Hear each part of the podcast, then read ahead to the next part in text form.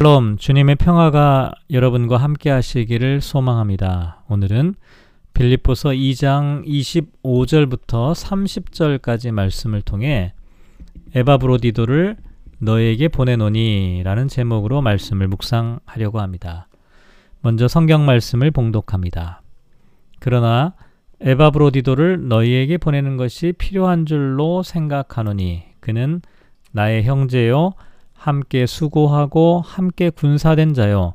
너희 사자로 내가 쓸 것을 돕는 자라. 그가 너희 무리를, 무리를 간절히 사모하고 자기가 병든 것을 너희가 들은 줄을 알고 심히 근심한지라. 그가 병들어 죽게 되었으나 하나님이 그를 극률히 여기셨고 그뿐 아니라 또 나를 극률히 여기사 내 근심 위에 근심을 면하게 하셨느니라 그러므로 내가 더욱 급히 그를 보낸 것은 너희로 그를 다시 보고 기뻐하게 하며 내 근심도 덜려 함이니라.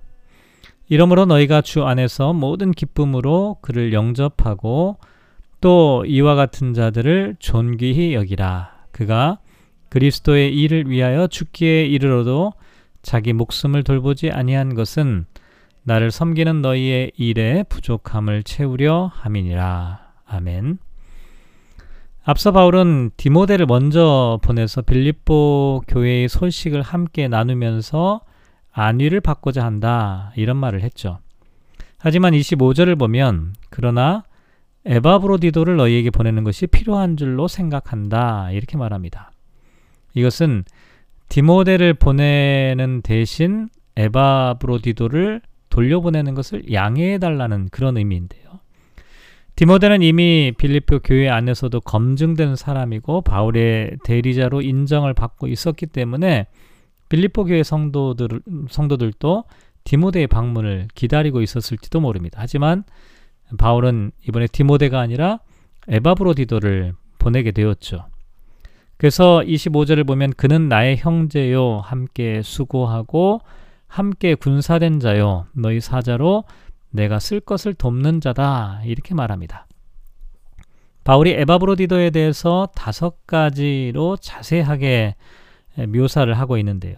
아마도 그 이유는 빌립보 교회 성도들, 성도들이 에바브로디도를 기쁘게 환영하지 않았을 가능성이 크기 때문입니다. 다시 말해서 에바브로디도는 바울을 돕기 위해 빌립보 교회가 파송을 했음에도 불구하고 병에 걸려서 혹은 자신의 연약함으로 제대로 사명을 수행하지 못했다고 생각하는 사람들이 있었기 때문에 실제로 이 그레코 로만 사회에서 심각한 질병은 되게 영적인 문제로 인식되는 경향이 있었죠. 그러니까 에바브로디도가 병에 걸린 것을 영적인 결함으로 어, 인해서 생긴 하나님의 심판 혹은 징, 징벌로 생각하는 사람들도 있었다는 것이죠. 그래서 26절을 보면 그가 너희 무리를 간절히 사모하고 자기가 병든 것을 너희가 들은 줄을 알고 심히 근심하였다라고 말합니다. 에바브로디도는 자기가 병에 걸렸다는 사실 그 자체 때문에 근심한 것이 아니라 어, 오히려 빌립보 교회 성도들이 자기가 병에 걸렸다는 것을 듣게 되었다는 것을 알고 근심했다라고 말합니다.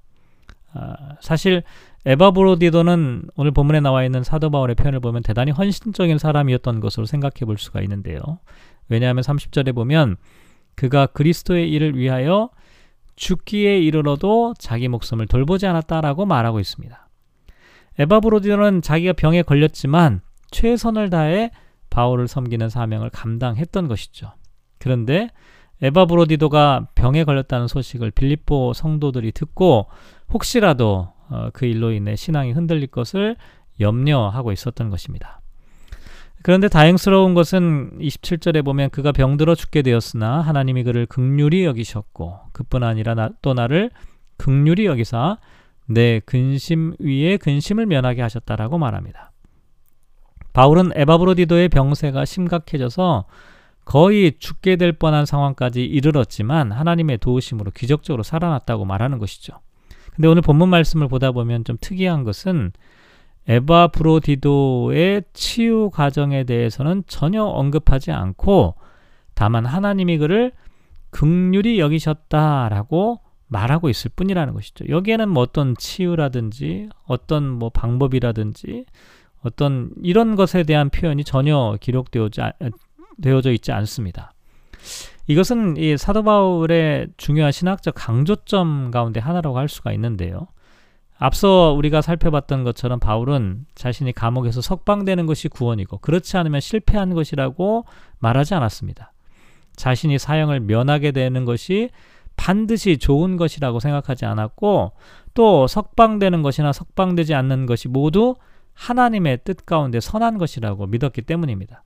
마찬가지로 에바브로디도가 병에 걸린 것이나 또 살아나게 된 것이나 모두 다 하나님의 극률하심이라고 말하는 것입니다. 그래서 에바 브로디도가 병에서 나았다, 치유되었다, 구원받았다, 혹은 뭐 병의 치유가 간절한 기도의 결과라는 식의 말을 전혀 하지 않고 그저 하나님이 그를 극률이 여기셨다. 병에 걸렸을 때도 극률이 여기셨고 병에서 나았을 때도 극률이 여기신 것이라고 말하고 있다는 것이죠.